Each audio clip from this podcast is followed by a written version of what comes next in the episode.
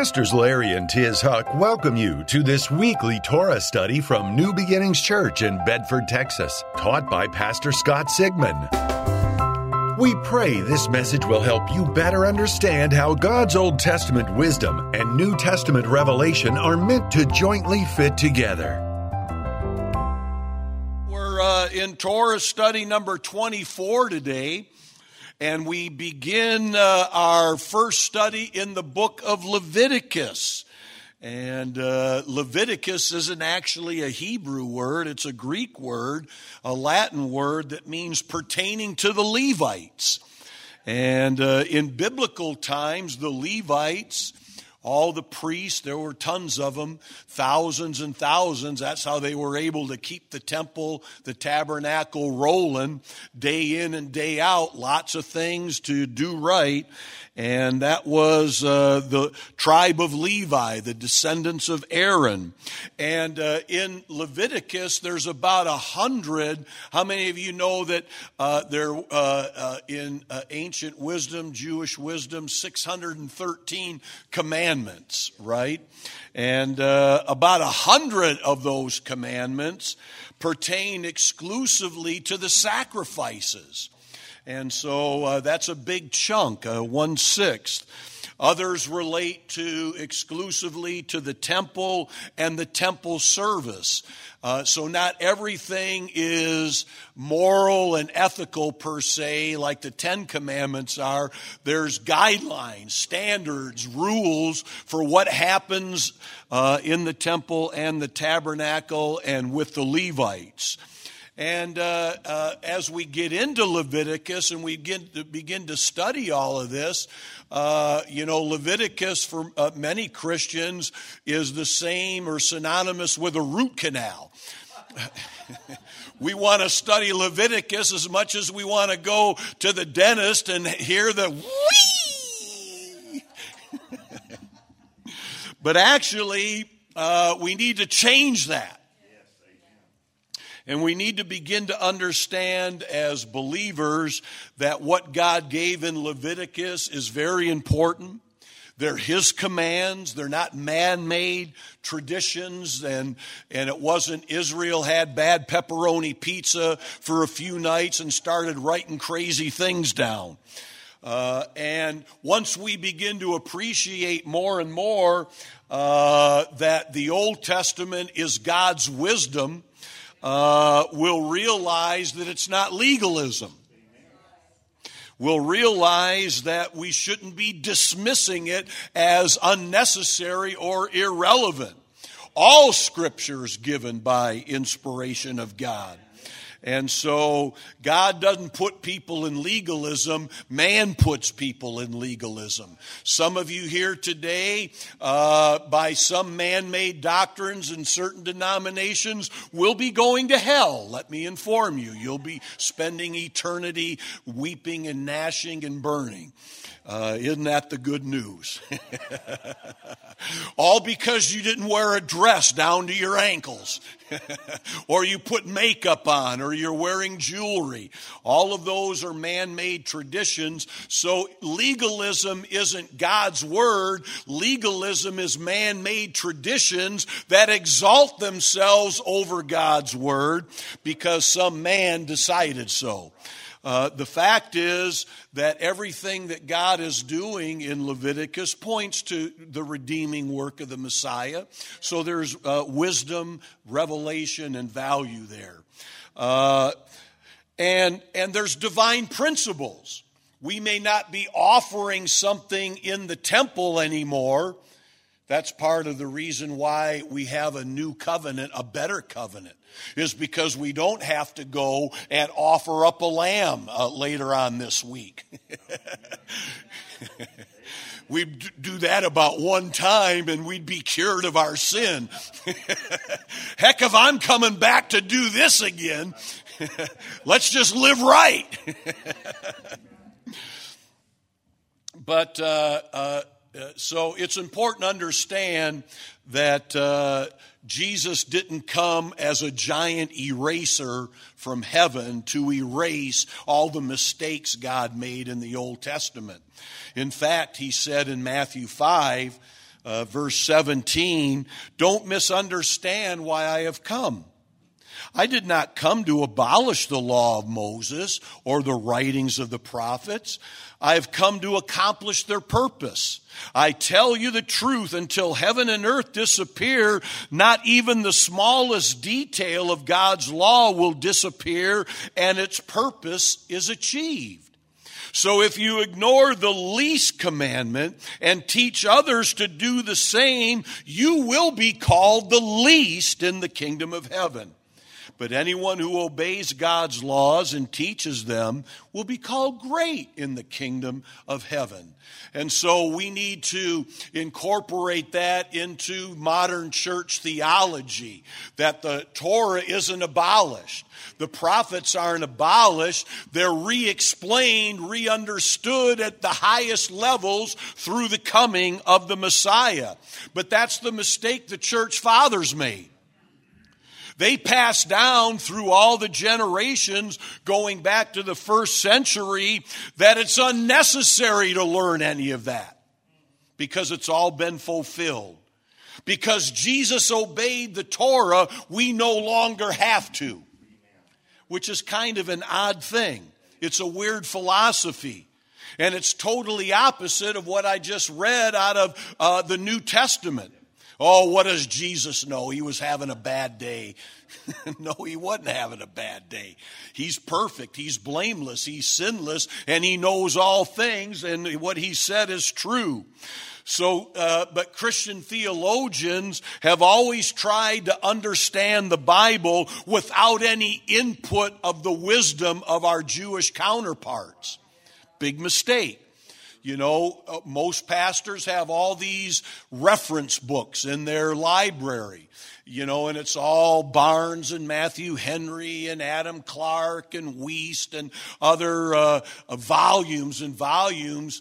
Uh, but we should learn from Rabbi Lapin we should learn the understanding of what God is saying in the Bible and especially in the New Old Testament from the great rabbis who have spent centuries studying that from the people that wrote it. Their kin wrote the book.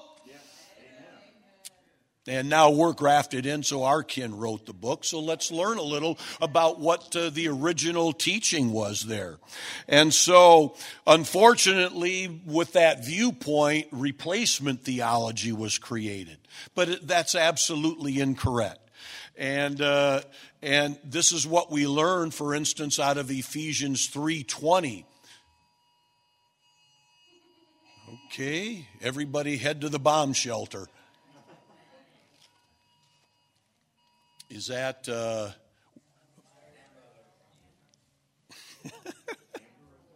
Amber alert. Phones on silent. Phasers on stun. All right. Let me t- check my phone, make sure it's not me. Okay. So, anyways, for those of you listening on CD or by podcast, we're having an Amber Alert in the Torah study. it came just at the right time when we're re- reading Ephesians 2:20 that Paul is explaining the one new man. See the one new man scripture on the big banner there.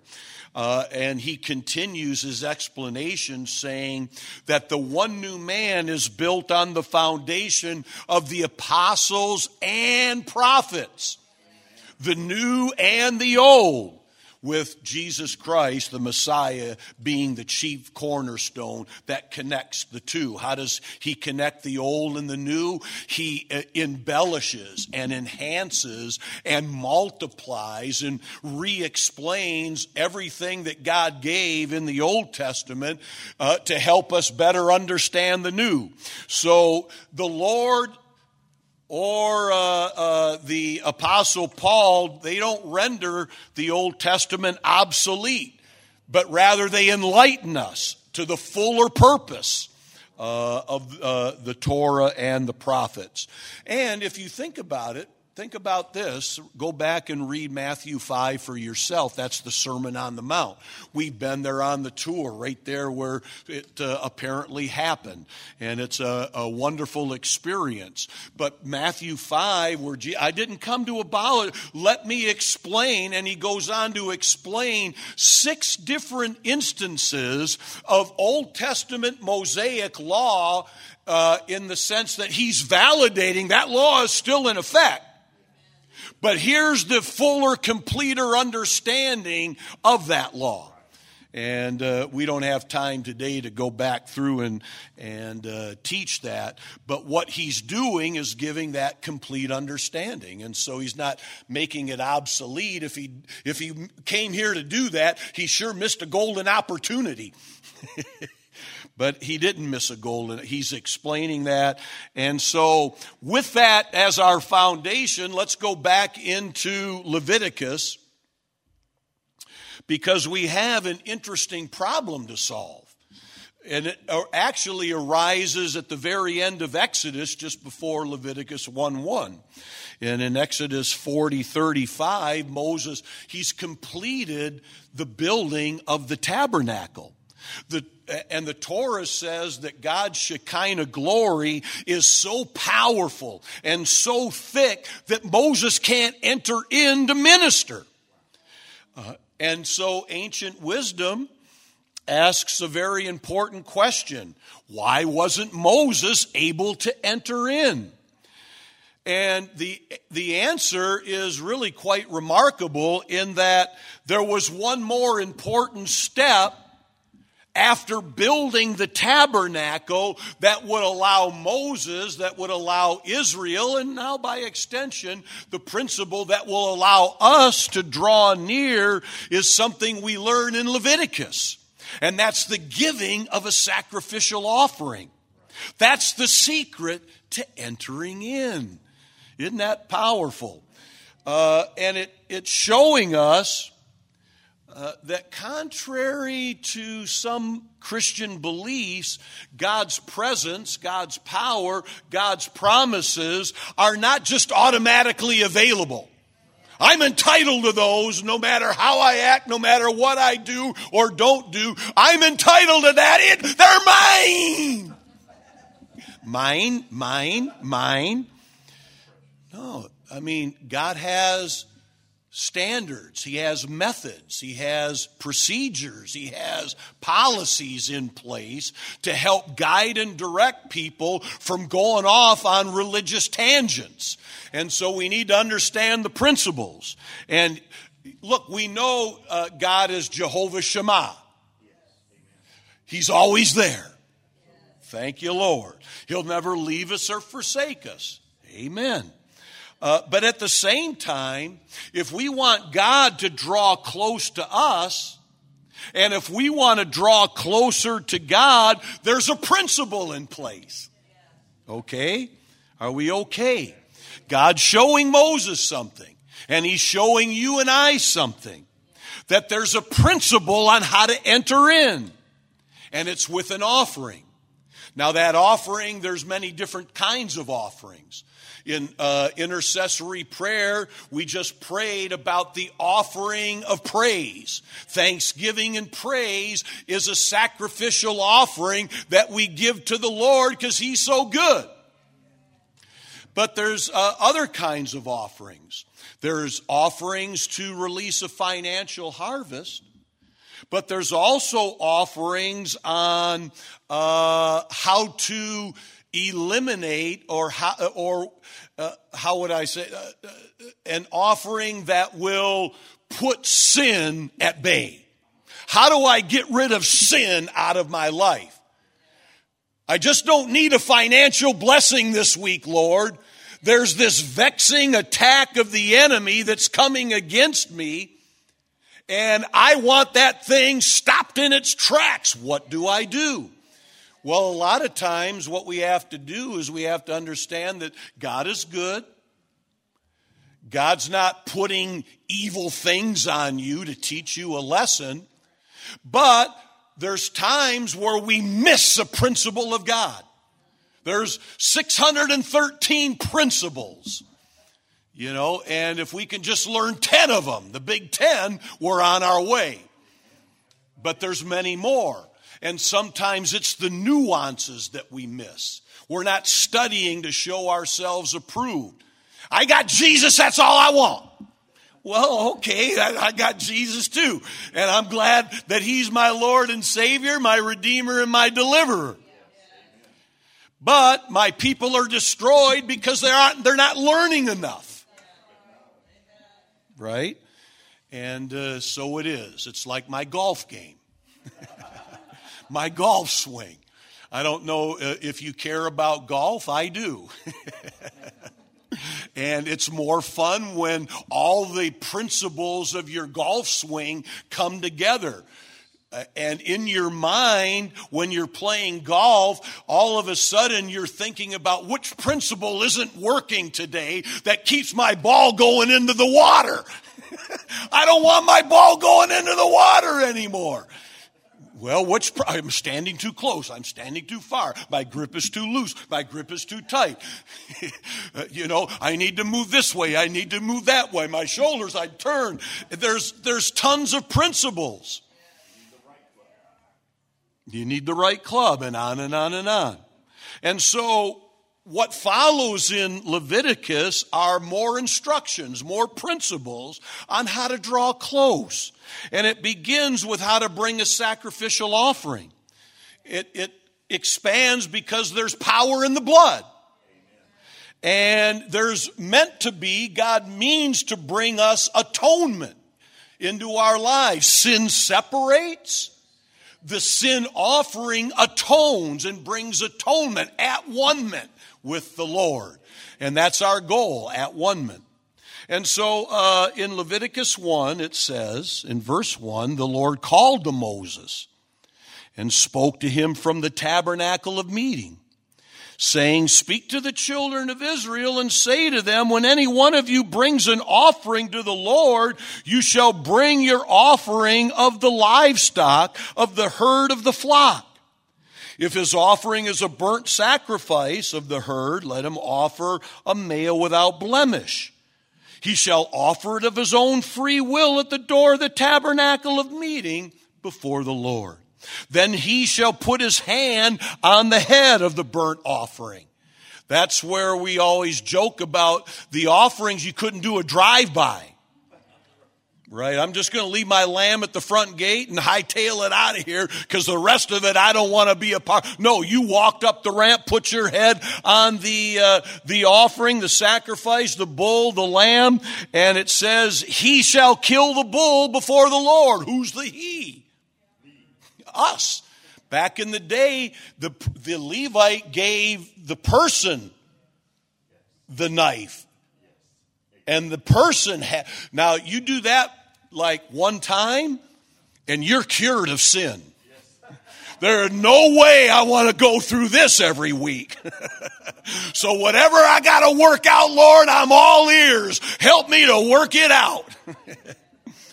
Amen. And then he shall kill the bull before the Lord, the priests, Aaron's sons, and they'll sprinkle the blood uh, on the altar uh, by the tabernacle of meeting. So here begins this lengthy discussion on the various kinds of offerings. And each of them have a unique purpose in that each of them teach us how to enter into that lasting fellowship and relationship with the Lord. Why does the Lord feel so distant? Well, partly because there's something going on in your life that is alienating you from His presence. It's not that the Lord has withdrawn, You've stepped away, I've stepped away from underneath his covering in some way, shape, or form. And many of those things uh, are inadvertent, unintentional, and even they happen uh, unbeknowingly to you. I didn't know I was doing that. You're always the last to know right? Ask your wife. She's got that list there and she'll get you back on track. Honey, what is it that I'm doing that is agitating, irritating, and causing disharmony in the home? Well, let me tell you. Where's my laundry list?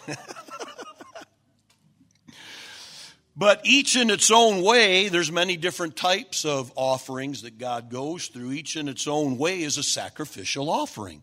You're sacrificing something to restore fellowship. All right?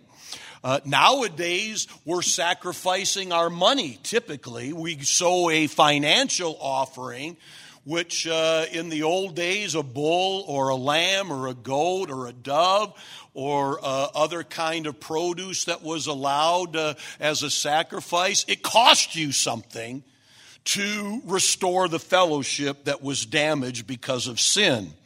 And it's interesting because sacrificial offering in Hebrew is the word korban. And korban means to come close, to draw close, to be intimate. So the very word of offering uh, means that we're drawing close. And that's God's plan.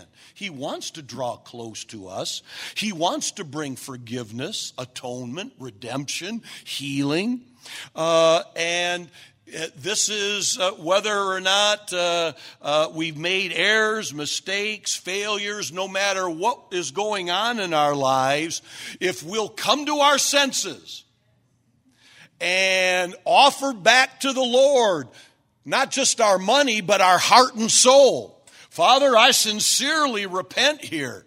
I realize what's going on. I've been a doofus. I've been a duffer. I've been making mistakes. Oh no. Help me change, Lord. And uh, what Lydia and I are going to do today is we're going to put in our offering uh, in the main service as a sin offering today. Not looking for a financial harvest. I mean, that's all part of the deal. That's part of uh, why we bring offerings, is to receive a, a harvest. But how many of you have noticed that in the charismatic church nowadays, it's like that's the only offering we ever hear about?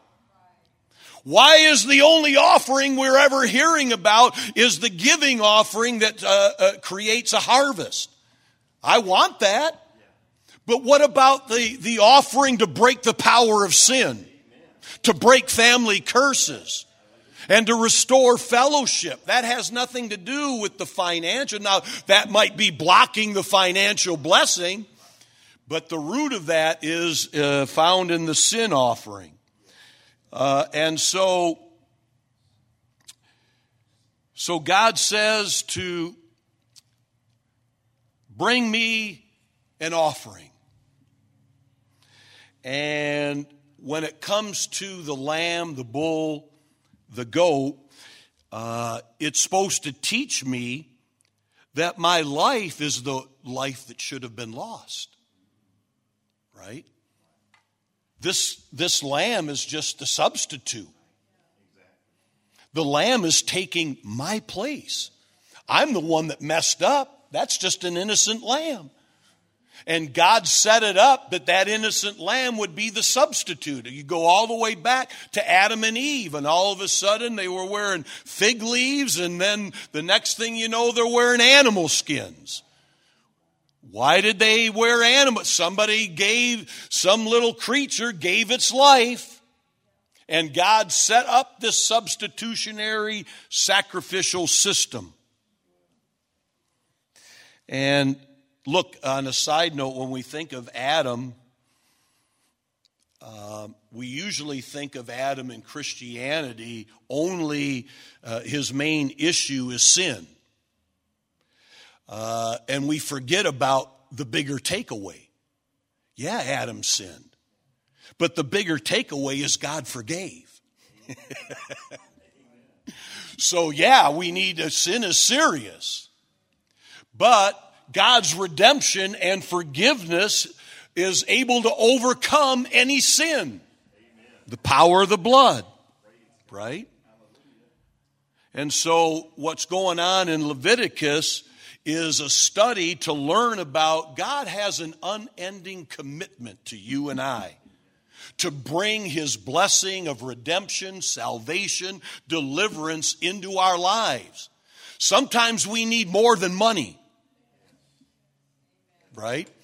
Now, money is a nice thing. I'll take more of it. And if you're disappointed you have too much, come see me afterwards and with open arms. I'll take every, well, not every, no, I won't.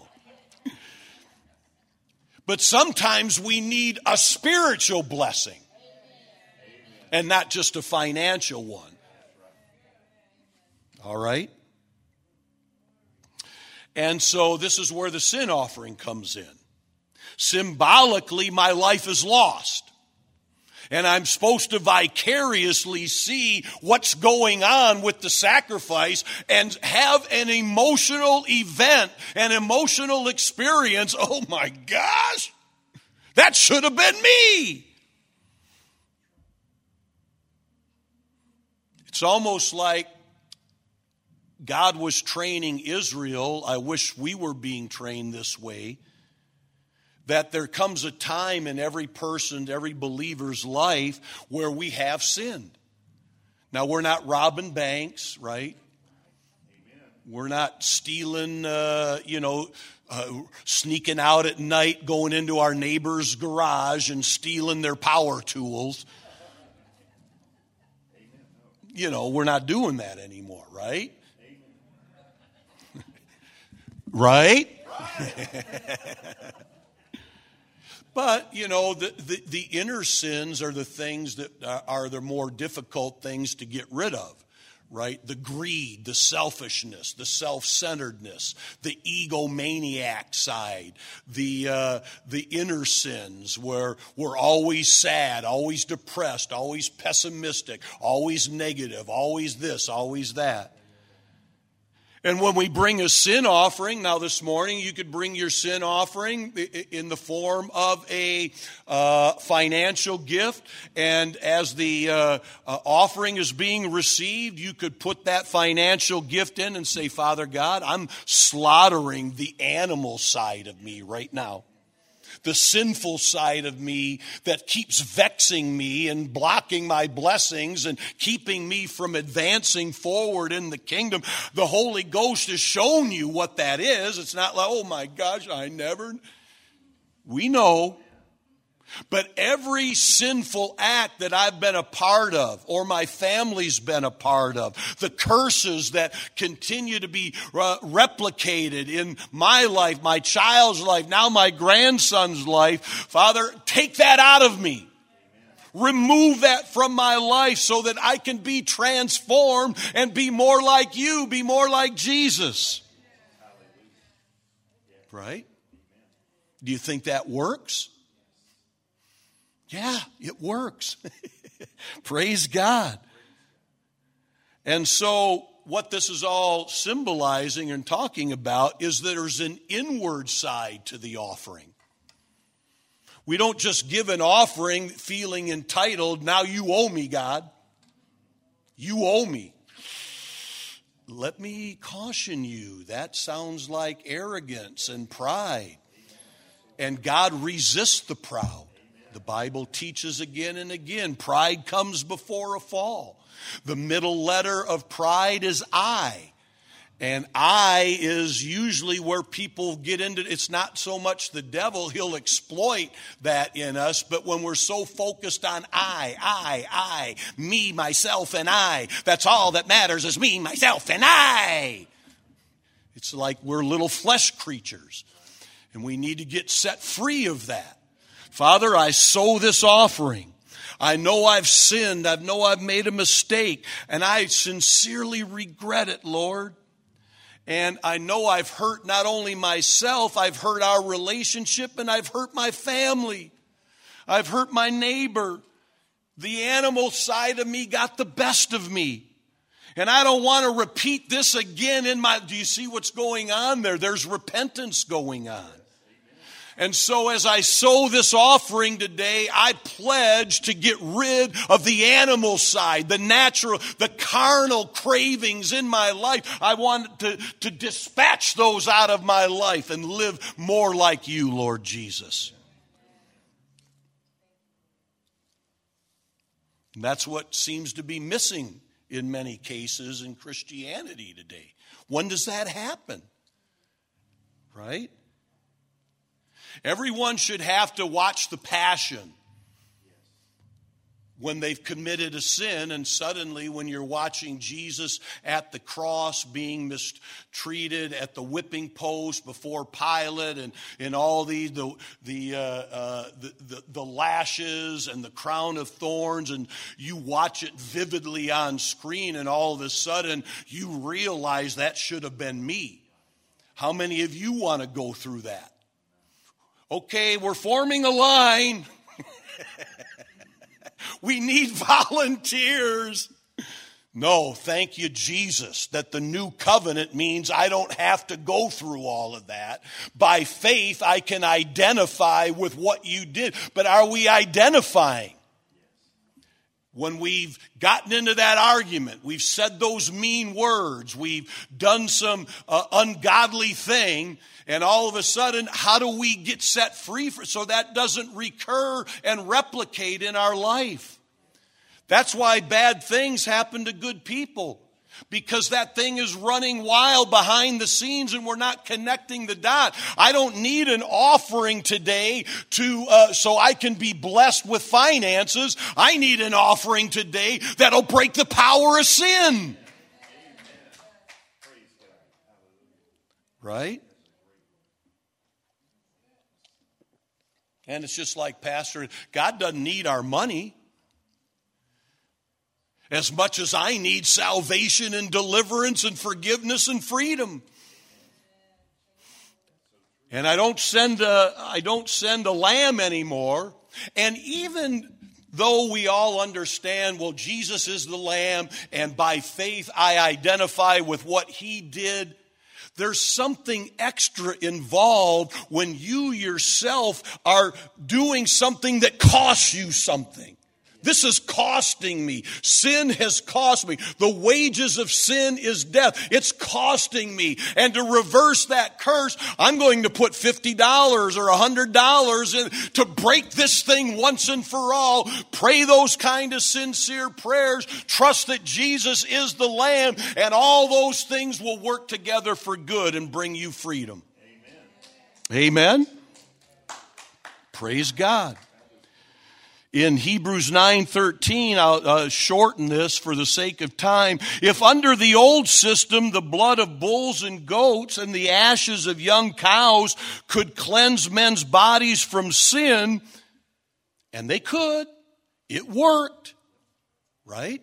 God didn't give them a system that didn't work. The system worked but just think how much more that the blood of Jesus will transform our lives and hearts.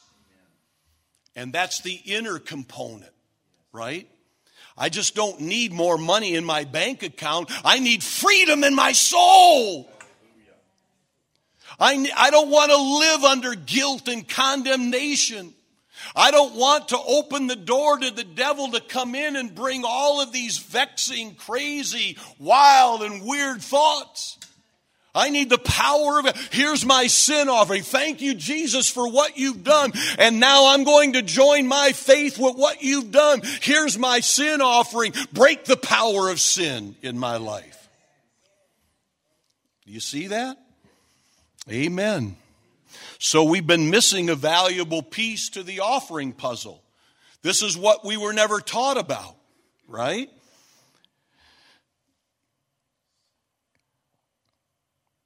Now, there's no question that Jesus is our sin offering. And we receive forgiveness by faith.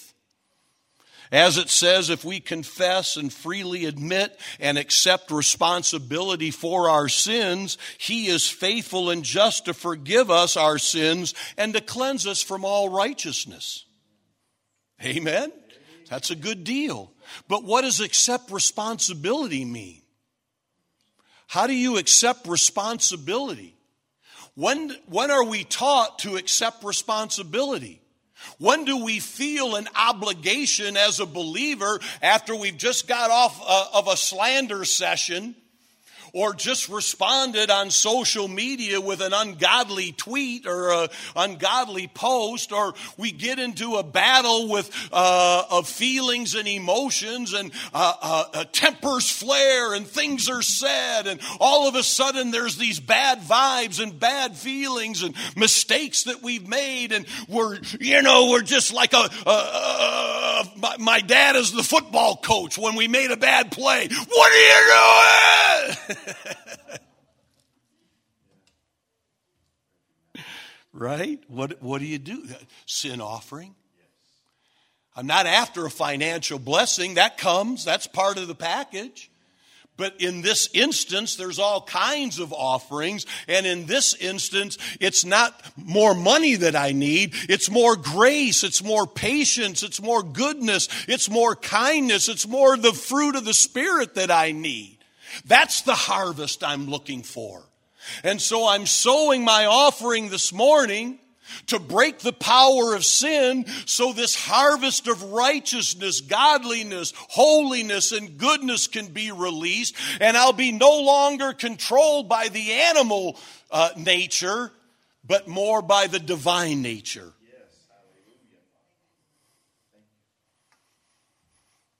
And and so, this all accepting responsibility is seen in the story of Zacchaeus.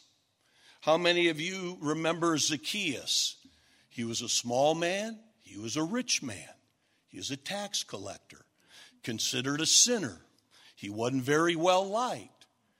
And the, the crowd was thronging Jesus. In Luke 19 is where the story is. And, and suddenly Jesus sees Zacchaeus in a sycamore tree.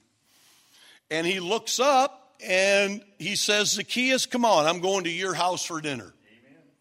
And boy, did certain people complain about that. He's fellowshipping with a sinner. And in verse 7, it says the people were displeased. He's gone to be with the guest of a notorious sinner, they grumbled. Meanwhile, Zacchaeus stood up before the Lord and said, I will give half my wealth to the poor. Lord, and if I've cheated people on their taxes, I will give them back four times as much. Jesus responded. Now, notice how he responds. Salvation has come to this home today. For this man has shown himself to be a true son of Abraham. The Son of Man came to seek and save those who were lost. He didn't say the sinner's prayer. There was no altar call. It wasn't, well, Lord Jesus, I believe you are my uh, Messiah, my Redeemer, my Savior, and I ask you to come into my heart, forgive me of every sin, and whatever the altar call prayer might be. That doesn't happen here. He says, I'm going to give. And then he says it again, I will give back. It, I'm willing for whatever mistakes I've made, I'm willing for it to cost me personally something and Jesus recognizes the repentance because he was going to put his money where his mouth is in the spirit of repentance. And Jesus said, That's salvation, folks. It's the principle we're talking about. It's the way to open up ourselves to more forgiveness, more salvation, more freedom, more blessing, more restoration. And it, it, it, it's different than sowing to get a, a, a, a financial blessing. That's one of the offerings too. Pastor will talk about that today, probably at some about the first fruits.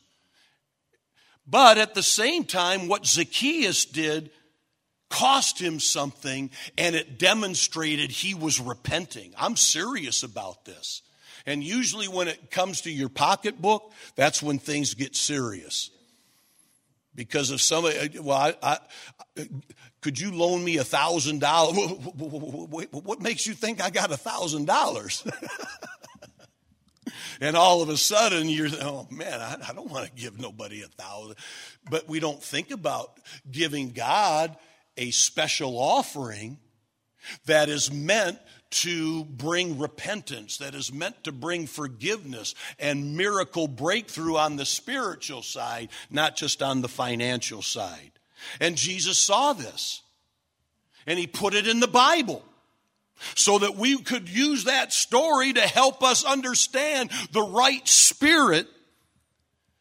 If we'll give in the right spirit, God will break the bondage of sin and we'll draw closer to Him. Surely He is a son of Abraham and salvation has come because of His offering.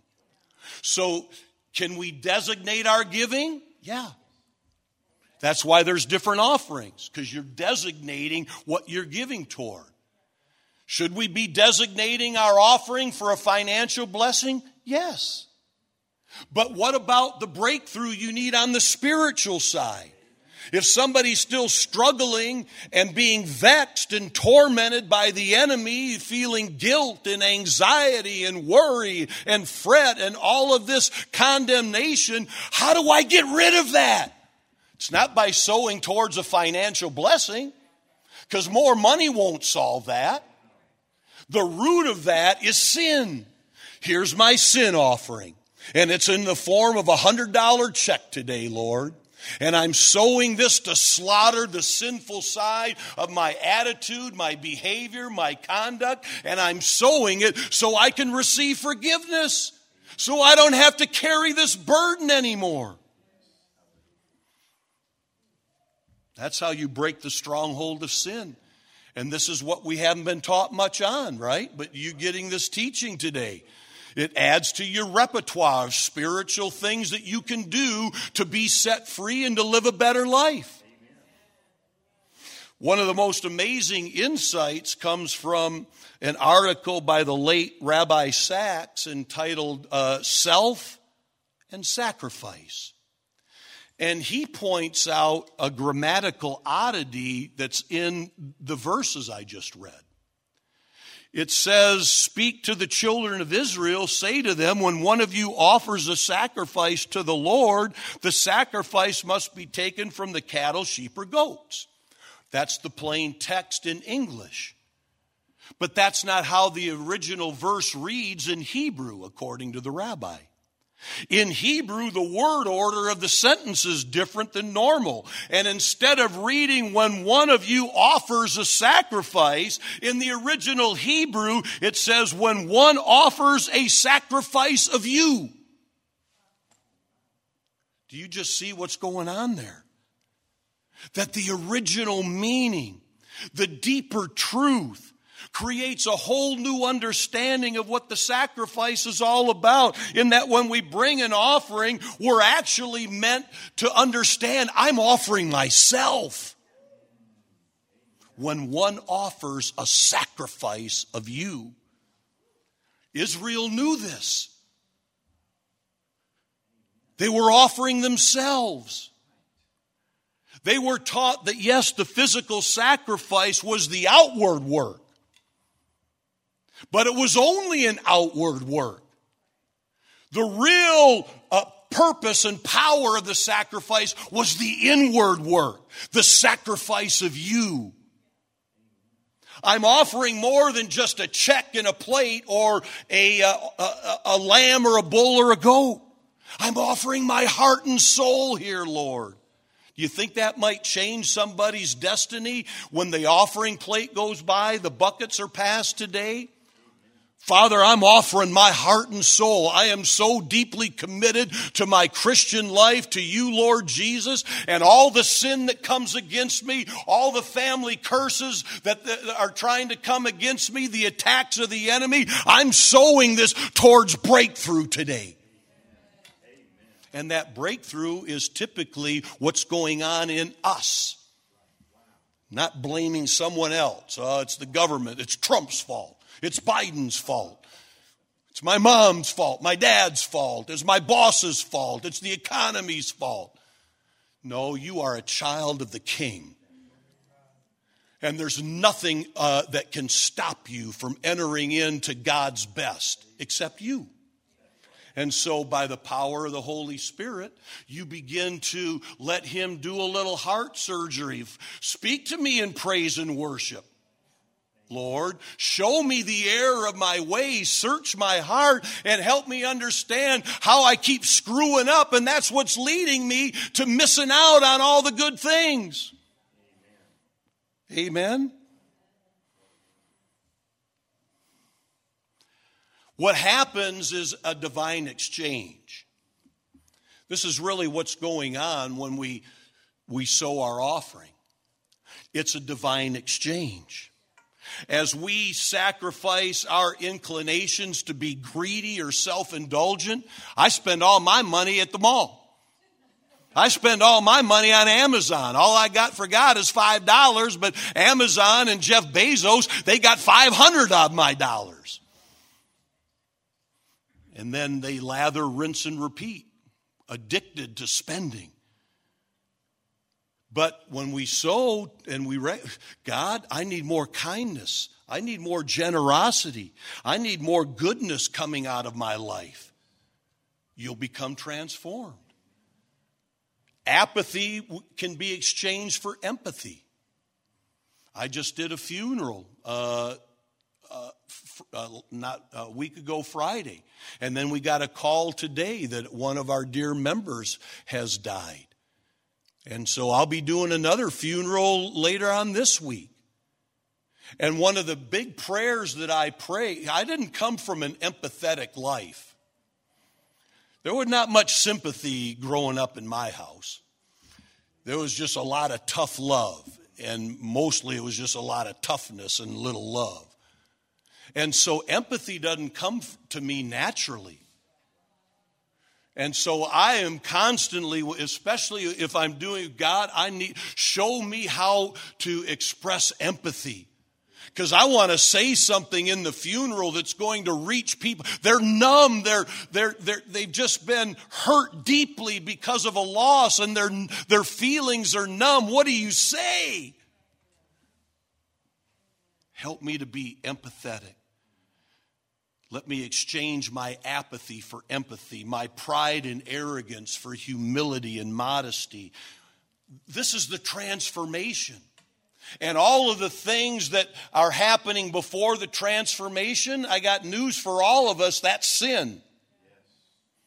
That's not just, well, that's just the way I am. No, that's sinful behavior eh, springing out of the sinful nature, and that needs to be forgiven and transformed. And thank God we have a Savior that will exchange all the bad for all the good. Amen. Amen. That's the power of the sin offering. Amen. So, at the core of all of this, we're learning that God provides a way for you and I to enter in to so many aspects and facets of life a better life than we ever thought. It's more than just a financial harvest. I want that. You want that. But what if you need a healing harvest? What if you need a righteousness harvest? What do I do? God provides that in Leviticus. He shows us the principles.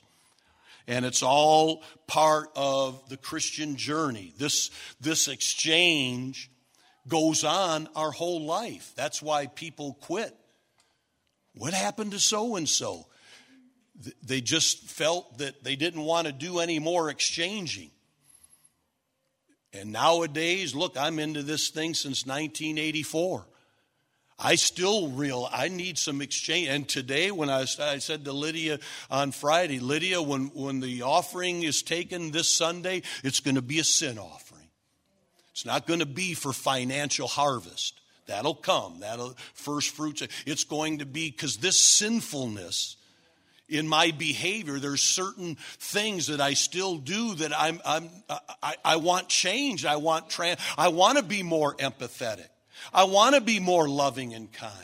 I want to uh, do more things that please the Lord. And as long as the devil has his hooks in me, trying to keep me from becoming the man of God God wants me to be, then uh, I'm going to be frustrated and I'm not going to be as happy as God wants me to be. and I want to be more happy. Anybody else want to be more happy? well, some of this then applies. So you might say today as we close, and I'll say this as a prayer because I wrote it down.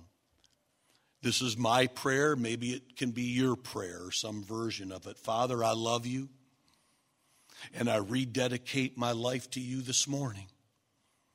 And I want to thank you for remolding me, renewing my mind so I can accomplish your perfect will, Lord. Receive my praise, receive my sin offering, receive my study time, receive my entire life as a living sacrifice, and help me to be the man that you've called me to be. In Jesus' name, amen. Amen this morning. If you receive that, give the Lord a praise. Hallelujah.